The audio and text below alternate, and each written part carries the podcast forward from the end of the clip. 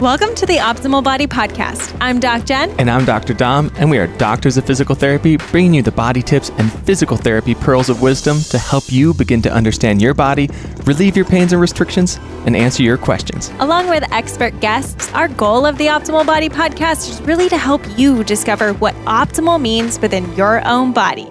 Let's dive in. All right, before hopping into our next interview, I want to talk to you about one of Jen and my favorite components of our health our foot health. It's so, so, so important when it comes to our movement, but also just when it comes to how we sense our environment around us. And that's why we love Naboso and all of the incredible foot health tools that they bring us to continue to optimize our foot health, which really has a huge impact on our overall health. We did an incredible interview with the functional podiatrist, Dr. Emily, who founded Naboso and came up with all these incredible tools. And I really want to focus on their recovery socks and the stimulation it gives all of those sensory nerves in your feet. Our feet have so many sensory nerves, but we still just put them in thick socks or slippers or put them in these tight shoes that don't allow those nerves to feel the environment around them as much. So these sensory socks are incredible at helping stimulate, give those feet a little bit of a different stimulus so that they can grow and that they can start to sense the world around us a little bit better. Go check out, they have three different types of foot recovery socks the general foot recovery socks that go to the ankle, studio socks, which are a little bit slimmer fit, and their high knee recovery socks, which Jen and I love using something like this when we go on a plane ride where we're not going to be walking a lot and might need a little compression for that leg. And even bigger bonus, Naboso gave us an incredible 15% off coupon code. So you can go down to the link in the show notes. Make sure you use code OPTIMAL at checkout to get 15% off anything site wide. One of our favorite things that they have is the Naboso toe splay to help with that toe spread after a long day at work or wherever you may have been doing throughout the day. So go check out that link in the show notes. Make sure you use code OPTIMAL at checkout and get your 15% off. Here for our next interview today is Dr. Kami Hoss. He is the founder of the Super Dentists, which is one of the largest dental practices in California. He is also the author of the new book, If Your Mouth Could Talk, which covers everything from the links between oral health and physical disease to the impacts that oral health has on our psychological and emotional well being to dental care tips during pregnancy, infancy, and early childhood. Dr. Hoss earned his DDS at UCLA, his master's degree in craniofacial biology, and his postdoctorate degree in orthodontics and dentofacial orthopedics, both from USC. He also sits on the board of counselors at the UCLA School of Dentistry, and he's been interviewed by the doctors ABC News, CBS News, Fox TV, Good Day LA, Inside Edition, and many others. Seriously, this interview being one of the first ones we've had on oral health is so incredible. Dr. Hoss kind of has a no BS mentality on demystifying some of these topics and really just bringing us the hard facts and real tangible takeaways where you can start improving your oral health today. Dr. Hoss, thanks so much for coming on the podcast today. I really don't think we've had anybody who's come no, on who's no talked one. about dental health, dental hygiene, oral so health, oral health in general, wow. and how that relates to our overall health. So, really excited to take a peek into your expertise here. Wow. Well, I was already excited to be here. And now that I'm not, uh, I'm the first one to talk about oral health, I'm even super excited. So thanks for having me. Yeah. You'll be setting the standard. exactly. And I know you've been in this business for so long. I mean, one of the top practices out there, and you guys are only continuing to expand. So pretty incredible. But let's just start off the gate talking about how oral health really impacts our overall health. Like, how does that relate to our overall health and wellness? Okay, that's a great question to start with. So, I think contrary to what people think that, hey, what's the big deal about oral health? Isn't all about brushing and flossing and you get a cavity? Worst case scenario, it's Halloween right now, right? Everybody's, yeah. So what's the worst thing? You get a hole in the tooth, the dentist will fill it and we're good to go. But your oral health literally impacts everything from conception and health of pregnancy all the way to chronic diseases and longevity. So let mm. me explain that a little bit more in detail.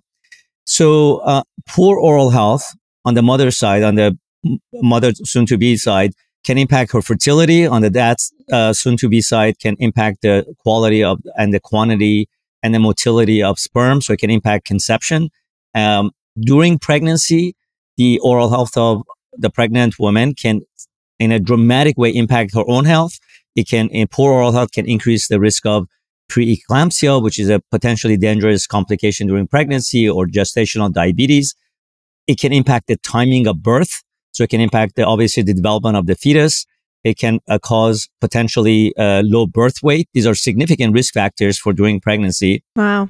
And then as the baby is born, uh, the baby's oral health can impact, you know, you know, everything from breastfeeding. Let's just say you have a tongue tie and about 10% of babies have tongue ties. Many of them gets misdiagnosed or undiagnosed, or, you know, they just they don't get diagnosed or the doctors don't take seriously.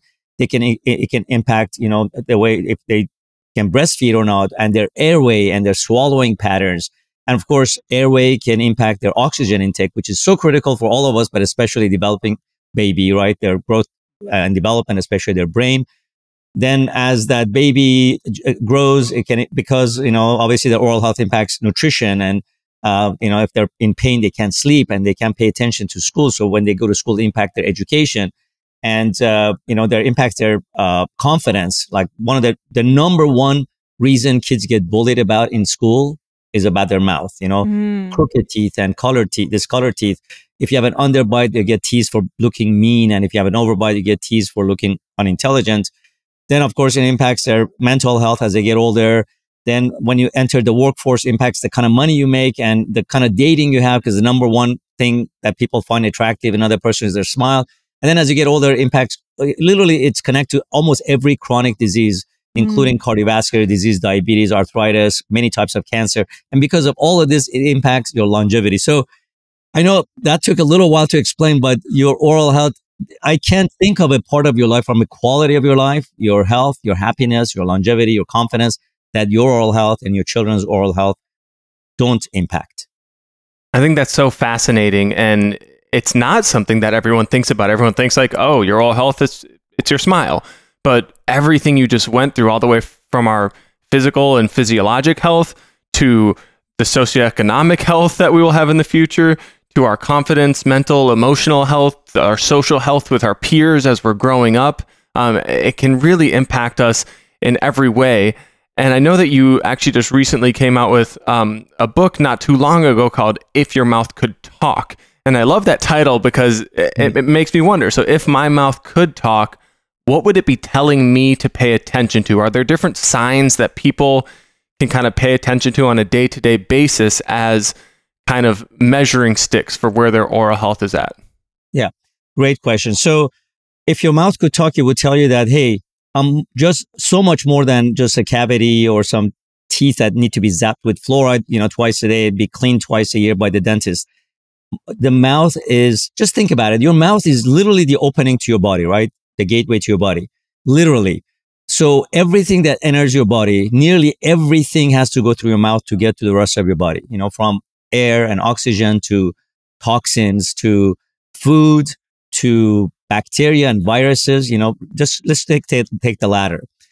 The mouth is filled with somewhere between five to 100 billion microbes. So billions of microbes, you know, about a, more than a thousand species of microbes, you know, bacteria, viruses, you know, uh, bacteria. So when you're when you have a, cavity, which is a hole in the tooth, or you have gu- bleeding gums, which is gum disease, those bacteria can get into your blood system, and where does blood go? Everywhere. Mm. So the bacteria can basically uh, travel anywhere in the body. Uh, you know, cause a local infection. It can go to your heart. It can go to an unborn baby and cause some potential problems. It can cause systemic inflammation throughout the body. It can cause devastating uh, systemic health problems. And so, and so that's like one way that poor oral health can impact your physical health. In other ways, think about it. Your mouth and your trachea and your lower airway is just one tube, right? So they have the, they, they have the same surfaces. So whatever happens in the oral health impacts all of uh, the rest of that tube as well. So that because of that, we know that, you know, poor oral health has higher risk of all sorts of respiratory diseases, for example, like COPD and pneumonia and even COVID-19 complications. Mm. And it's also another tube, like uh, so oral health, you know, our, our, mouth and esophagus and stomach and our intestines is just one longer tube. So, uh, you know, there's a lot of discussions in the media and, and among wellness uh, people about the gut health uh, and the gut microbes these days. Well, where does your gut microbes come from? If you think about it, it all comes from your oral microbes, right? When a baby is born, uh, it, it gets the first dose of microbes when it travels through the birth canal, you know, through the natural birth. And then it gets additional microbes and it starts seeding in the mouth, you know, from breast, breastfeeding and, you know, and just touching and kissing and, you know, everything else that happens from the mom, from dad, from all the caregivers, from grandma, from nanny, from siblings, a pet, you know, if you have pets around the house, every, everything, you know, it starts seeding the microbiome, but it starts in the mouth. And then every time you swallow, you're swallowing those microbes. It goes back and it goes down. And of course, creates the gut microbiome that now there's a lot of attention to it. But I always have to remind people that, you know, your gut microbiome don't go through your belly button. You know, they go through your mouth. So the oral health really is just the beginning. And so if you keep your mouth healthy, there's a good chance that the rest of your body is healthy and they're all connected. Uh, to your question uh, earlier, the fact that people don't pay attention to their oral health as much is one of the biggest reasons behind that, by the way, is because dental schools and medical schools have been separate since 1840 when it was the first dental school was established in Baltimore. And if you think this was a, you know, it was by design or a think tank got together and decided the mouth has to be taught in a separate school than the rest of the body. That wasn't the case.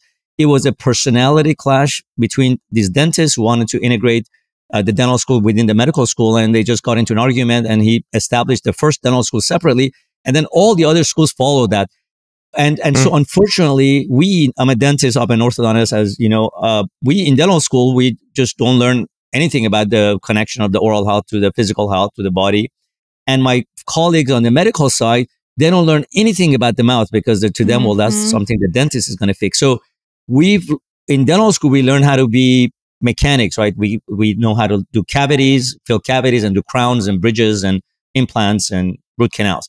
We don't know how, what the oral microbiome does to the rest of the mouth. You know, how, how does the oxygen intake, the oral development, uh, impact the, you know, the facial, you know, the nasal areas and the growth and development and the oxygen intake and how does the bacteria get into the body? What does inflammation uh, do to the rest of the body? None of this stuff we learn in dental school and our physician colleagues they're like, well, uh, the dentist is probably going to take care of the oral health issue. So this is fallen through the cracks. So my message to my to the to the public and to my I'm on the board of UCLA and we have this discussion all the time. And some schools like Harvard, UCLA, they're starting to integrate medical and dental school education to some degree, and I hope that continues to happen. Just because this has happened for 200 years doesn't mean we need to continue it. Mm. As a society, we need to really understand that your oral health impacts every part of your life and we need to take it seriously. And by the way, taking care of your mouth is actually one of the easiest things to do, but we just need to take it a lot more seriously. Wow, that's that's so yeah. fascinating to really learn about and and see that, you know, especially being on the board, you're starting to affect something different and starting to affect that change, which I think is so needed and so incredibly huge. And now you ended with saying it's so easy to take care of your health or your, your mouth. Right. What are those easy steps? What should we be doing on a day to day basis? Because I think, you know, we know for the most part, at least what what I hear the most and what we're told is to brush two times a day and make sure you floss daily. So, yeah. what and, does that really look like? Great question, Jen. And I wrote 20 pages just on this because I realized what most of us are doing is not working. And the proof is the number one disease in the world right now, based on WHO, World Health Organization, is dental disease. The number one. Mm. The number one chronic disease in children is dental disease.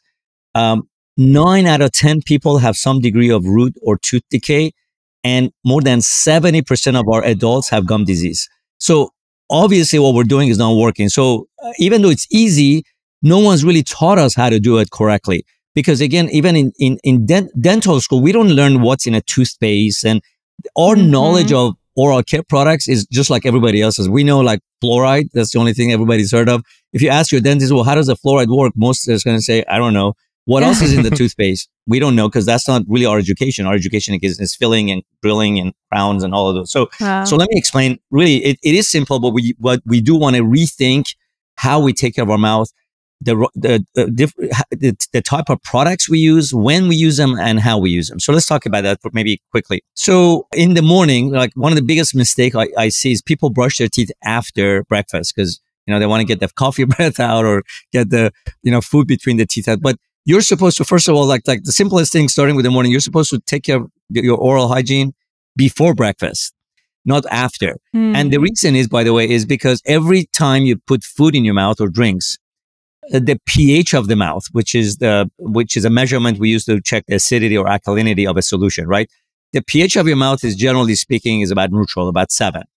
Uh, just about every time you put food in your mouth or drinks in your mouth, the pH becomes acidic, goes down. And once it reaches about 5.5 pH, um, some some of the minerals, some of the crystals uh, in your enamel, which is uh, 97% of your enamel, which is the hardest sub- substance in your body, even harder than bone. It's made out of this calcium phosphate mineral called uh, hydroxyapatite. I know it's a mouthful, so I'll, I'll repeat it. Hydroxyapatite. 97% of your enamel and 70% of the dentin, which is the next layer. Now, when you eat something acidic, uh, some of that mineral gets uh, dissolved away from the enamel into the saliva. It's called demineralization of the teeth. And then once you stop eating, within 30 to 60 minutes, saliva reverses the pH, puts that, those minerals back in your teeth. And as long as there's a balance, you don't get a cavity. But if you eat too much sugar or too much acidic foods or too, too much processed foods, or, and, or you do it too frequently, then the body doesn't have enough time to put the minerals back and you get start dissolving away. Then you're putting it back, you get a hole in the tooth called, called a cavity. So going back to the morning routine, the reason you want to do this before uh, breakfast is because you want to do it because if once you eat for 30 to 60 minutes, your mouth is super acidic. And if you get a toothbrush and you brush that acid into your teeth, you can really damage your teeth. And Mm. the proof is right now, up to 74% of the population in the United States have dental sensitivity for various reasons. The number one reason is because uh, of damaged enamel and gum recession caused by poor brushing. So that's like just just it's a disaster the way we've Yeah. been doing it so far. Wow. So so what's a quick routine is in the morning you want to get up in the morning you want to first thing you want to do is use an alkaline mouthwash. And this is another question I get all the time question is Dr. Hoss is mouthwash good or bad? And my answer to that typically is well is food good or bad, right? Of course there's a there are a lot, of great food and there are mostly terrible food, right? Processed foods and sugary foods and acidic foods and all of that. So mouthwash, most over the counter mouthwashes are terrible. So those mouthwashes that, you know, glow in the dark, they have artificial colors, blue, pink, purple, and things that don't really appear in nature, right? Or you can barely keep them in your mouth or they still, they, they kill 99% of the germs in the mouth are terrible because it's like taking an antibiotic, Yeah. you know, Right. twice a day. Would you take an antibiotic twice a day to prevent disease, you know, continually? Obviously you wouldn't. So why would you want to do that in your mouth? Why do you want to kill all the microbes in your mouth? In fact, we want to, so the way we want to do it, so a good mouthwash has a couple of uh, key things. One is it's alkaline, you know, alkalizing. So the pH has to be above seven. And that's easy to f- check. You can get a pH strip and check your mouthwash, make sure the pH is above seven, right? Seven and a half, eight, eight and a half. The other thing is you want to make sure it doesn't have any artificial colors and preservatives and things like that. Um, the last thing you want to make sure that it, it has prebiotics perhaps, right? Prebiotics are wonderful because what they do, Mm. I want, think of your mouth as a garden. Uh, that you're taking care of it. You know, you want to keep your beautiful flowers. You want to water them and the vegetation while taking out the weeds. You don't Mm. want to just pour acid and weed killer all over the garden, right? And that's how you should be thinking about your mouth. You want to take care of your good microbes because they're they're vital to your existence and to your survival and being healthy. Not not only just your oral health, but your physical health. So, and you want to reduce the bad microbes, quote unquote. So, how do you do that? There are ingredients, compounds called prebiotics. That's literally food for bacteria.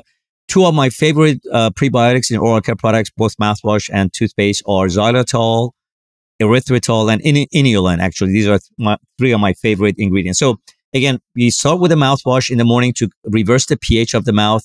You also plaque gets built up, built up throughout the night. Then, um, then you want to floss your teeth because you can't really reach between your teeth other than using a good floss. And flosses are also, there could be some, some potentially toxic ingredients. You know, sometimes they use PFAS or Teflon or something on, on as a wax. And there was a study a couple years ago that showed that people that use those types of flosses have a Mm. significantly higher level of these toxic ingredients in their blood. So you want to get a safe floss. Um, and ideally you should, it should be infused with the right product, just like you wouldn't use a toothbrush without a toothpaste.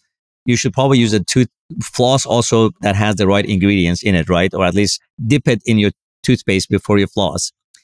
Then you want to clean your tongue with a tongue scraper or a tongue cleaner because again, tongue is a common area of bad breath. It's filled with bacteria. So your mouth is more than your teeth. You want to, your tongue is a big part of your mouth. You want to clean it. And the last thing you want to do in your morning routine is brush with a very safe and effective. And I, what I mean by that is the bristles need to be soft or ultra soft, never a coarse bristles. Like you should never use a charcoal bristles or like really abrasive bristles that people use to overzealously brush your teeth because you can literally damage the enamel and cause gum recession. And you want to use a toothpaste with that toothbrush that again, it's safe and effective. Yeah. And unfortunately, most of the time, those two words don't go together. Some things are very safe and not effective. Some things are effective, but not potentially safe. So, and you know, the fluoride topic is a big one. If you want, I can discuss it later, but uh, there are other ingredients like fluoride is a consideration, but it's not the only ingredient in the toothpaste. Obviously, you want to make sure the rest of the ingredients, just like we all learn about what's in a food, we learn how to read, you know, food packagings. We also want to know, learn the basics about what's in a toothpaste and a mouthwash so we can you know, you know, learn what we're putting in our mouths and we put in our kid children's mouths because all those ingredients can get absorbed through our mouths and we swallow some of it. So it's really important. And we do that twice a day. So it's probably in some ways even more important than any food that we eat because we do it so much more routinely. So that's the morning routine. You want to do mouthwash, floss, tongue cleanser, and toothbrush with toothpaste. Then you can have your breakfast. Then if, if you want something to freshen your mouth uh, or reverse the pH, you can use a mouth rinse or uh, a mouth spray. I love using a mouth spray because you can put it in your pocket or your children's backpack and you can carry it throughout the day. That's the perfect uh, oral care uh, tool for post food. And then before going to bed, you want to do the same thing, but reverse. Mm-hmm. You want to floss your teeth, do your tongue cleanser, brush your teeth, and then use a mouthwash for the overnight protection. That's really fascinating. I mean, especially being in like the health and wellness space, we do hear about a lot of ingredients, but I'm not still sure because marketing is so good and there's so much greenwashing that also happens with a lot of companies that, you know, understanding what you're supposed to be putting in your mouth from a toothpaste standpoint, I think is such a huge conversation. So I would love to talk about that and talk about um, fluoride a little bit and understand, yeah. you know, the controversy around this because we've heard a lot of how you know, f- how horrible fluoride is actually within our bloodstream. Yeah, and okay. kind of like you said, if you, if you ask a dentist, and I've had this happen multiple times where people have told me, "Oh, well, you want this toothpaste because it has fluoride in it, or you don't want to use whatever that one is because it doesn't have fluoride in it." And then when I ask them, like, "Well, what's the main reason you want fluoride in it?" They either don't have a good answer, or they say, "Oh, it's building blocks for the teeth," which I've also heard other people say is not exactly correct to to say that. So if you can help us demystify fluoride and and what a good toothpaste actually has in it, that would be amazing. I love it. I actually used that word in my wood. I said, let's demystify the ingredients in an oral care product. so I have a list of how, like, I call it mouth standing ingredient and mouthrageous ingredient. So kind of, if you want more details, but I, uh, um, this is a wonderful question because really nobody discusses it because honestly, there aren't that many people that are really educated about all these ingredients, right? Because like you said, dentists are not aware of it. And then what can we expect from the public or the physician side, right? If even uh, our profession, we're not really educated about what's in a toothpaste. What does fluoride do? Is it good for everybody? Does it, is there an alternative? So let me kind of start with that. Why don't we start with fluoride since that's the biggest controversy? Yeah. And I, let me tell you everything you need to know about fluoride. How does that sound? And then we Perfect. get to the other stuff. Perfect. Right. So fluoride um, was approved by the FDA many decades ago, and it's still in the United States the only ingredient, the only compound. There's there's three different versions of the fluoride. There's sodium fluoride and stannous fluoride. You know, one more, and uh, so this is the only ingredient in the United States that's been approved by FDA to be an anti-cavity ingredient. Mm. There is another ingredient, by the way, which I love, that's been approved in other countries like Canada, approved in 2015. It's been used in Japan for 30 years as their gold standard. It's called nanohydroxyapatite, which is just as effective as fluoride for remineralization, has no toxicities. There is a little bit of a difference between fluoride and nanohydroxyapatite, and I'll explain because they do have different properties. And but so let me get back to the fluoride, and I'll explain to you uh, about the other ingredient, which is a wonderful ingredient for for most people, you know, pregnant women, young children. Uh, but fluoride does have one benefit that the other one doesn't for very high risk patients. So let me explain how it works. So do you remember I said when the way cavities are formed is that your mouth's pH, when it goes from neutral to about 5.5, which is acidic environment, those hydroxyapatite minerals, which is a calcium phosphate mineral, which most of your teeth are made out of, it starts dissolving away from your teeth, right? If in the presence of fluoride, those hydroxyapatite crystals, they bond with fluoride and they form a new compound, new molecule called fluorapatite. And then during the remineralization, remember I said the pH of the mouth then goes up. Those minerals get deposited back into teeth. Those fluorapatite uh, molecules get deposited back into teeth. Now, fluorapatite is 10 times stronger than your hydroxyapatite. So when you have fluorapatite on your teeth, then your mouth needs to become 4.5 pH, which is 10 times more acidic than 5.5. It may not seem like that because it's just one, but every uh, number on a pH scale is 10 times more acidic when it goes down and alkaline when it goes up. So, so that's why fluoride is, fluoride does work and fluoride does make your teeth stronger. So the dentists are absolutely accurate, except that it does have side effects. And so, and that's just not me saying it. By the way, I use fluoride recommended for high risk patients and older patients who have a soda habit. They get a ton of cavities. They, mm-hmm. Their diet is poor but I do not recommend it for most patients, including children, young children, uh, pregnant women, because there's a wonderful alternative, which I'll get into right now. So fluoride does work. It makes, make the teeth 10 times stronger than if you don't use fluoride. And so again, I use it for, let's just say if you're an older person, uh, have a history of cavities, nothing else works because it's better than to get cavities because, you know, cav- when you get a cavity, then you have to have a filling. Then sometimes you get a root canal. It's the downhill process from there. Mm-hmm. So that's really the gist of, by the way, fluoride, what are the side effects? Fluoride, um, a significant portion, proportion, significant population in the United States, a significant one. There, there, there are studies somewhere between 20 to 60% of the population of US have now dental fluorosis, which is a uh, discoloration of enamel and abnormal dental uh, enamel formation. And that's what happens when you're, when you're uh, young and you ingest too much fluoride uh, that that causes dental fluorosis. Also, too much fluoride over a long period of time can cause other toxicities, potential neurological problems, things like that. That's why I typically don't recommend it for low to moderate risk patients. Uh, like my son is 10, he's never had a cavity. He doesn't use fluoride. He uses nanohydroxyapatite, which is the other ingredient I'm going to go over right now. So that's really what the fluoride is. And by the way, these are not my, just my opinions. These are facts.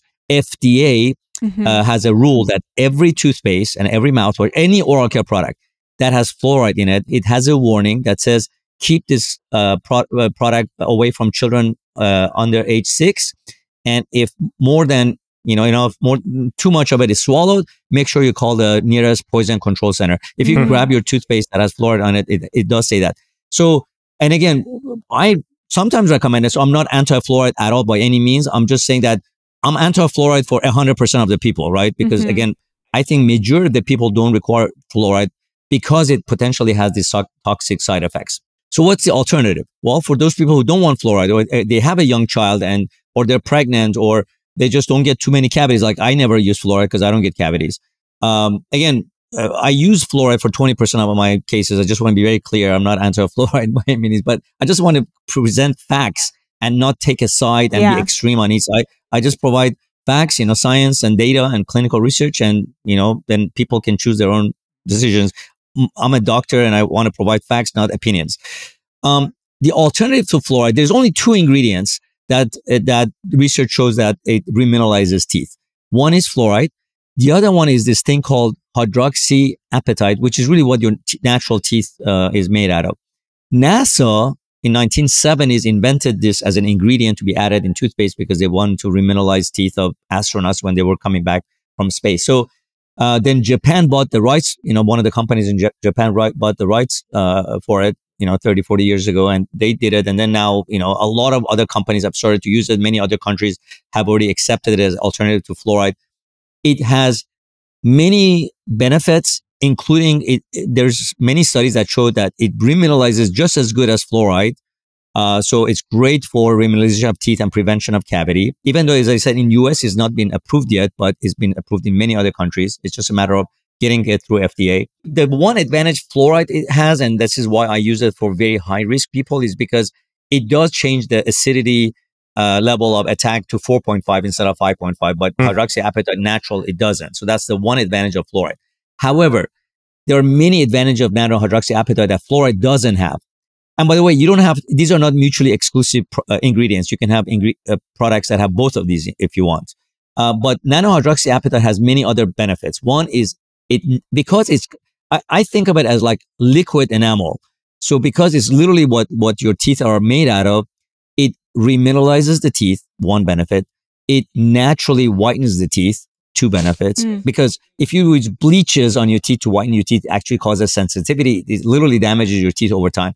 But this one naturally whitens with and, and actually protects the teeth and reduces the sensitivity because it's literally filling the crevices and those nooks and crannies that, you know, you know, aging or other bleaching agents that have caused on your teeth. So it literally almost reverses the aging process of your teeth when you use nano. Uh, and the reason I say nano hydroxyapatite, because there are too many versions of this uh, ingredient in oral care products. Nano hydroxyapatite is literally the size of your natural hydroxyapatite it's significantly more expensive. You know, significantly, I mean, it's like it's a couple dollars more for ingre- for oral care products that have it versus the ones who have just regular hydroxyapatite, which is micro size, which is a thousand times bigger than nano. Just my favorite is one is nano because it really represents the natural enamel. And, uh, and so it, it, and the other thing it does, it does two additional benefits. One is bonds with the microbes in your mouth and it reduces the plaque formation without killing up any of the microbes in your mouth. And it uh, buffers the teeth against the acidic uh, attacks of food and uh, that happens. So that's why I love to use an ingredient, uh, toothpaste and a mouthwash that has nano hydroxyapatite before I eat my breakfast because it protects my teeth against my coffee and juice, you know, all the acidic attacks that's about to come. So I'll pause there for a minute see if you have any questions before, if you want, we can get into other ingredients. No, I think that was fantastic. And I really appreciate kind of your almost trying to neutralize the stance of yeah. this, this quote, controversial topic of fluoride, but, you know, just by providing the facts. And I, I think that was a great and, and one of the best overviews I've had of fluoride and now, now also this nanohydroxyapatite, which is um, mm-hmm. new in my knowledge bank of, of different dental care products. I, I, had never heard of that before. And so I think that's a great understanding of how it helps remineralize the teeth and then protect in the future. Um, I, I, guess the next question of mine would be like, are, are there specific brands that have, you know, this nanohydroxyapatite in it um, that also have an, another kind of bank of ingredients that you trust? Yeah.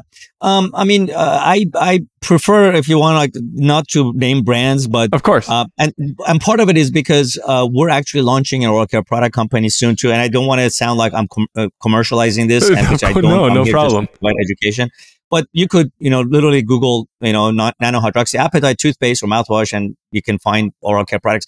More and more are coming, by the way. And my hope and one of the reasons I talk about this so much is I really hope that uh, in, in the United States, uh, we, you know, get this product approved by FDA very soon because again, it's been around for 30 to 40 years around the world and it's been extensively and exhaustively studied and tested. And so it's, it's a really an incredible ingredient that we're missing out on, especially for children, you know, in the United States. So, but uh, it is available. I mean, so it, it's more and more, by the way, available through more and more toothpaste and more and more products. Fantastic. And uh, again, the nano one is the my favorite one because it mimics your natural enamel and dentin. That's great. And I want to go back to a little bit of like the pregnancy conversation as well because well, me being pregnant, but it's also I I hear so often especially like during first trimester pregnancy gingivitis is just something that's a really common term. And I even know I had a really good friend during first trimester. I mean, she was so so nauseous. She could barely brush her teeth. She could not use toothpaste, you know, like any kind. And and she did have teeth issues that ended up happening. So how can, you know, pregnant women start to protect their teeth especially during this new phase of life? This is such an important question, Jen, that I dedicated a full chapter on it. And the reason it's so important because all of our lives obviously start, you know, in the womb, right? When our moms carry us. So that the health of pregnancy is so critical. And the oral health, like we discussed earlier of the mom is so critical to her own health but the baby's health during pregnancy and post birth. So uh, this is a great question, and you're 100% right. Up to 74, this, are, this is a CDC study that uh, up to 74% of women who get pregnant, they get pregnancy gingivitis, like you said, which is, you know, you get swollen gums and bleeding gums. And, you know, and there are two reasons behind that, by the way. One, three reasons. One, women during pregnancy, they stop going to their dentist, mm. which should be opposite. Yeah. You should go to the dentist like just like you do all of your prenatal, you know, f- physician visits. Your dentist is just a very important part of your or you know overall health of your pregnancy and health of your developing baby. So I encourage all moms, pregnant moms, to go to their dentist, especially during the second trimester and the first half of the third trimester. Those that's the safest time to go to the dentist. The best time to go to the dentist is before the pregnancy. Make sure you don't have any major issues. So you don't have any major root canals or major restorations that we require. So, so those visits will be mostly for cleaning and checking your gums. But uh, regardless, uh, you really need to visit your dentist during pregnancy because your health of your gums and your mouth is critical to your health and the developing fetus. So, uh, the other two reasons is one is like you said, uh, women.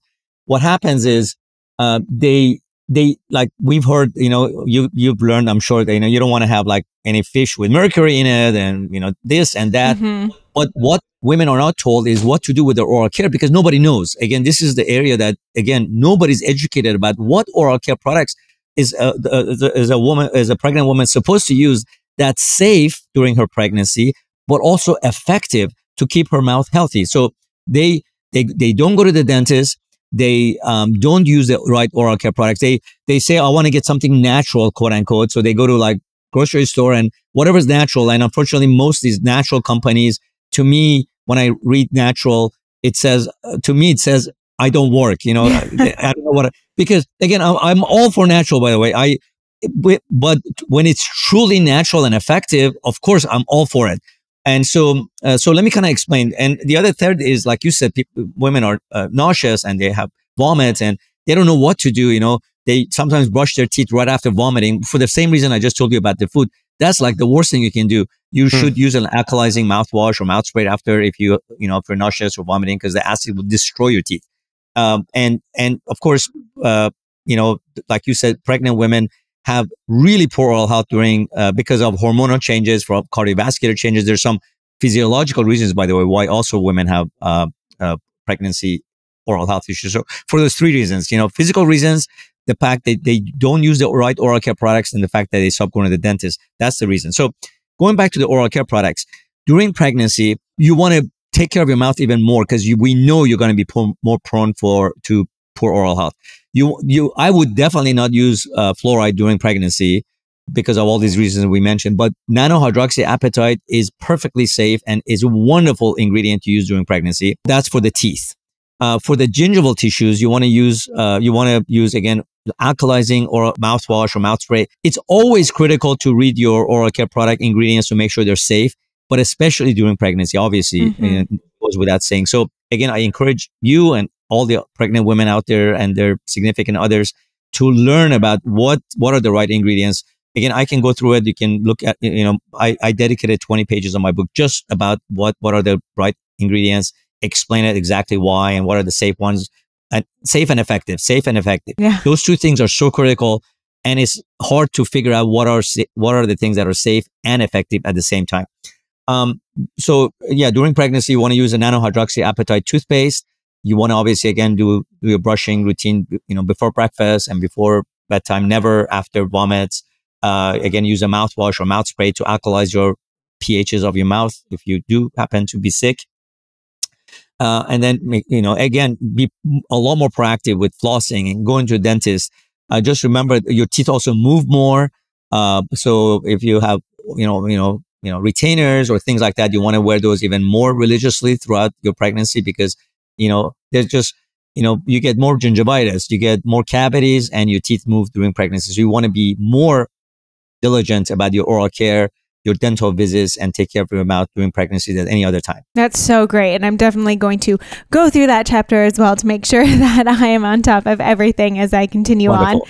And I and you mentioned at the very beginning of the podcast as well um, about tongue ties and how common, you know, they're about 10% common in babies. Now, would a mom go to a dentist or an orthodontist to find out if their baby has a tongue tie? Where does a, a mom go? Another great question. You guys ask great, really great questions. I love it. So, um, uh, so by the way, the 10% is based on literature. My own experience of doing this for 25 years. I, as you know, we have one of the largest group dental practices with pediatric dentists and orthodontists and general dentists, hygienists.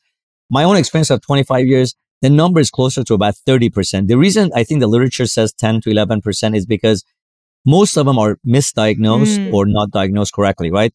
Because I think there's, by the way, in the old days when we didn't have uh, formula, midwives used, used to keep one long nail sharp to cut the tongue tie because the life uh, you know of that baby was dependent of them breastfeeding mm-hmm. right because we didn't have a formula to just shove it down their throat and have the bottle that just produce the milk uh, you know give the milk to the child. So so uh, this was a very common procedure that uh, it was done and so uh, but unfortunately over time you know because of infection they, they stopped doing that and uh, now we have unbelievable technology. We have dental lasers that can, in, in, just a few matter of few seconds, release or revise a tongue tie with no anesthesia, no drugs, nothing needed, because that area of the uh, tongue on a on an infant doesn't have any nerves yet, and so it doesn't bleed. It does nothing. It just boom, you know, really five ten seconds, and you have a baby that can now breastfeed. They can breathe correctly. The tongue will develop correctly. The tongue, the mouth grows around the tongue. So if hmm. the tongue doesn't sit in the right place in the mouth, you're going to have all sorts of issues with dental crowding and cross bites and airway issues. Because remember, the palate also is the roof of is the roof of your mouth, but it's also the floor of the nose. So all of your facial skeletal structures they are dependent on each other when they grow and develop. So one area when it doesn't grow correctly or the tongue doesn't rest in the right place, it's a disaster. Like in all areas of the face and facial structures and the mouth and the nasal cavities and all of that. So going back to your question, um, if if you're uh, if you're a, having any difficulty with breastfeeding, you have mastitis, you know, infection of the, the, the breast doesn't uh, you know drain the milk enough. Your baby's uh, always you know doesn't is not gaining enough weight. Um, they're always frustrated. They're fussy. They have colic. These are all the signs that the baby could potentially have a tongue tie. You should take it to a pediatric dentist that is, is, is an expert. Not all pediatric dentists, unfortunately, are educated about tongue ties, but many of them are. And so this is a routine procedure for pediatric dentists to do a tongue tie revision or also very educated pediatricians do this. So there's many, uh, very competent physicians or dentists that do tongue tie revisions, but not everyone does it uh, during an infancy. Sometimes they're not trained or educated or and they're kind of scared to work on an infant. And so you just want to find the right, obviously the right person. And this is another reason why I always encourage parents to find a pediatric dentist, not when it's too late already, when their baby's born or then when baby teeth start coming in or even later. Uh, so American Academy of Pediatric Dentistry, by the way, recommends that every child sees a pediatric dentist by the time the baby, first baby teeth comes in, which is usually six months. My own recommendation is to get a consultation, find your favorite pediatric dentist while you're pregnant. Right now, Jen, this is a perfect time for you to find a pediatric dentist because you take your time, you find the right doctor, you ask these questions, you anticipate potential issues. Hey, if I have this issue, are you equipped to do it? Mm-hmm. And are you mm-hmm. comfortable? Do you have the experience to do a tongue tie revision? What about other infancy problem? Like some babies are born with teeth already in the mouth. Well, how do you address that? There are these little things that an experienced pediatric dentist can, uh, can comfort you, can educate you and be there. Hopefully none of this will be a, a, an issue and you don't even need to see a pediatric dentist until the first tooth appears. But if there is an issue, you're not scrambling to find a doctor that, that's an expert in the last minute because you know, doctors are like, you know, I'm a dentist, you know, just uh, like, like every other profession. There, we have a bell curve, right? Most doctors are an average. There are some doctors that are not that great. And there are only a few percentage that are like the superstars, right? And I think we all owe it to our kids to find those superstars that, you know, superstar doctors, superstar, you know, teachers. So, you know, that's one of the biggest responsibilities I have to my son as a, as a dad that i i just don't want to take him to an average doctor. I always want to always always try to find mm. the hmm. best ones, right? And that takes a little bit of time. You know, interview a couple of doctors. You know, talk to your friends. I'm sure in every area there are always superstars that you can find, and then you're comfortable. Then you know there's a pr- person uh, that's going to be your trusted advisor, and that's going to be your dental home when your baby is born.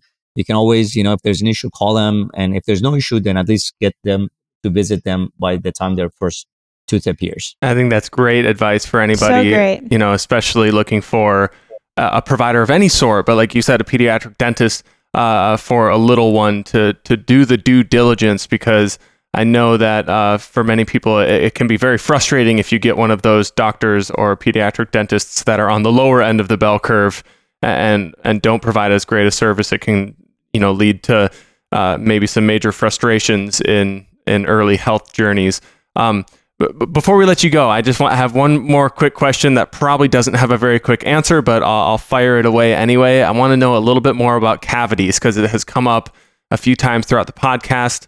Um, you know, the development of cavities, and, and I hear a few different things that I want to tag into this question. People who say, "Oh, cavities are genetic; they run in my family, so I just get a lot of cavities." Uh, is it possible to reverse cavities at any stage of their development where it might just be starting? Can we remineralize that area and, and reverse the cavity, or do they always need to be filled in? I, I, guess those are a few of the initial questions I have. Great question. I'm, I'm serious. You guys ask really good questions. you make it easy. You make it easy. I love it. You make my job easy too to answer all the great questions. So, one, the answer to the first question is only 10% of cavities have genetic reasons. Mm. Only 10%. So yes, there are some genetic like, you know, enamel dysplasia. There's some very, very minor reasons why. I mean, I've only seen a handful of them. So 10%, yes, which means 90% of cavities have to do with environment and our oral care habits. And which means also they're under our control, which is wonderful, right? We can affect it. Yeah. So that's the answer to your first question. Um, as far as how cavities are formed, there are many risk factors. Uh, one is um, diet uh, of course, we all know about sugar, but other than sugar, uh, which feeds the bad bacteria, that's how we get cavities, right? The, the bacteria eat sugar and they excrete acid and you get a hole in the tooth. By the way, that's how you get cavity. Uh, when the uh, pH reaches the 5.5. So that's one factor. But there are other acidic foods, like if you drink a lot of coffee and, you know, you know, uh, Coke and whatever it is, like acidic foods generally cause acidic environment in the mouth, which, which, uh, promote unhealthy bacteria in the mouth and so on. So that's one about diet. The other thing about diet is it's not just what's in the uh, food that's bad for you, but it's also missing from your food that could be critical, especially for children, right? Our, our, children's mouth require obviously nutrients to grow healthy. Their teeth require nutrients to grow healthy. So it's not just what's uh, in our diet, but what's missing from our diet.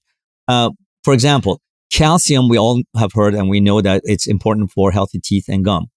However, and healthy teeth and bones. However, calcium requires three key nutrients, vitamins, to get into teeth and bones. What are those three things? Vitamin A, vitamin D, and vitamin K2. Mm.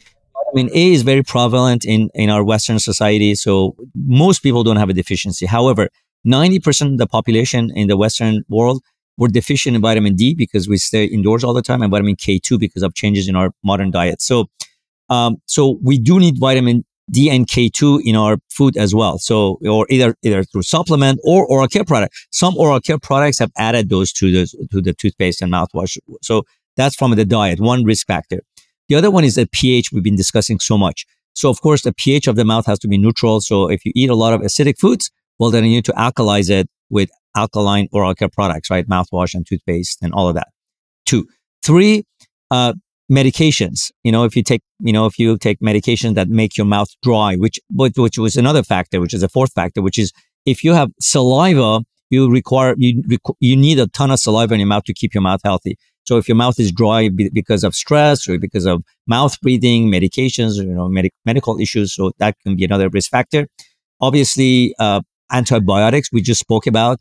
If you take antibiotics a lot or for a long time, or if you take even oral care products that have antibiotics in it, uh, or just like take antibiotics for systemic health reasons. For I'm not anti again. Uh, but very clear, if you have an acute infection, please take your antibiotics. yeah. But if you take antibiotics, be careful that you need to take them probiotics, prebiotics, and and and food with bacteria in, in mind. So you're feeding your cells, but you're also selling, uh, feeding the microbes in your mouth and your gut and other parts of your body. So that's one other factor. And then two other fact remaining factors. One is the your oral care routine. You got to do it correctly, just like we spoke earlier. And the last one is the using the wrong products. Like if you're killing the oral microbiomes twice a day with that fluorescent mouthwash or antibiotic, you know, antibiotics or antibacterial or essential oils. Oh my God. I get so frustrated when I see people who have no education about oral health. They just, it just sounds good because some people, it's like, it's a fashionable thing to have essential oils and everything. It may be wonderful, by the way. I'm not, again, anti essential oils for everything, but uh, essential oils don't belong in the mouth. Essential, especially the ones like peppermint oil, eucalyptus oil, you know, uh, tea tree. These all are very potent antibacterial. They're just herbal antibacterial ingredients, you know, instead of, you yeah. know, uh, conventional ones. So they, they decimate the oral microbiome and expose your mouth to all sorts of opportunistic microbes. So those are all the risk factors for cavities. And to quickly answer your question about reversing cavities, if your enamel is at a very, very mild stage of cavity, yes, you can reverse it. But once the enamel has a deeper level of um, cavity, because enamel is the only part of your teeth that doesn't have any living cells. And once you, that's why when you chip a tooth, you can't grow it back. That's why I always yeah. tell people when you're like falling down in your face, the most important part of it is protecting your teeth because your skin will heal, your bones will heal, you'll, but your teeth will not grow back because there's no uh, living cells in your enamel. I think that's the best advice. Sacrifice the skin and the bones. the teeth won't grow back. Make sure you wear your mouth guard too. Like my son plays football and always like, I know I'm a dentist, but I really from a, from a scientific reason, really you, you want to protect your teeth more than anything else. By the way, if you do get a good mouth guard, this is a completely off topic, but since uh, uh, you're just asking my advice for various things, uh, a custom mouth guard is twice as effective effective as at reducing concussion, not just teeth oh, wow. protection wow. uh, than uh, over the counter mouthwash. You have a kid, you know, or child, or in sports yourself. Make sure you always wear a custom mouth guard. That is fantastic advice. Uh, and Dr. Hoss, I just I can't speak enough to like how much you've even opened my mind up in this short, you know, 45, 50 minutes that we've been chatting. How many and, more questions I have? Oh my gosh, so many more topics that we would, you know, love to dive in on, but just don't want this this podcast specifically to last two hours, but like the pacifiers. it's my pleasure. And you guys, by the way, always, if, if you as a, as parents, if we want to call me later, if you have any questions, I'll be more than happy to Thank you. Appreciate that. Appreciate that. And I know that there's, again, so many more topics that we could fill up a whole nother podcast with. So we might have to call you back and, and call on your expertise again in the future. But if, if people want to learn more now, how can they get their hands on your book, If Your Mouth Could Talk? Maybe learn more about your practice to find out if you have a location in their area or just learn more from you. Yeah, perfect. So if you're in Southern California, my, the name of my practice is The Super Dentist. So the superdentist.com is the name of our, uh, our website. We are in Southern California, San Diego. We're, we're kind of expanding into Riverside. Um, for the book, you can go to the themouthbook.com, themouthbook.com, or you can go to Amazon, Barnes and Noble, any your favorite bookstore. My book is available in audiobook, in ebook, and in hardcover. Amazing. Fantastic. Well, again, thanks so much. We appreciate your expertise and uh, to use the word you like to use, demystify some of these topics having to do with the mouth and the teeth. Um, hope hope we get to chat with you again soon. Thank you. Likewise. Thank you so much for having me such a fascinating conversation with Dr. Hoss. I can't even believe it, how much I learned and how much I'm going to continue to learn in his book because I'm definitely getting it. So we'll link it up in the show notes below so you can check out everything about him. And of course, please pass this podcast along to other people that you think need to hear this information. I mean, we all take care of our teeth, right? So this could basically go out to anyone. So please share this conversation. I think it's so important. There's so much to cover here. And we're going to hopefully continue to learn about this and maybe even learn from him in the future. So, again, all the links down in the show notes. If you haven't yet, please leave us a rating and review. It really helps to just continue to get this message spread out to everyone.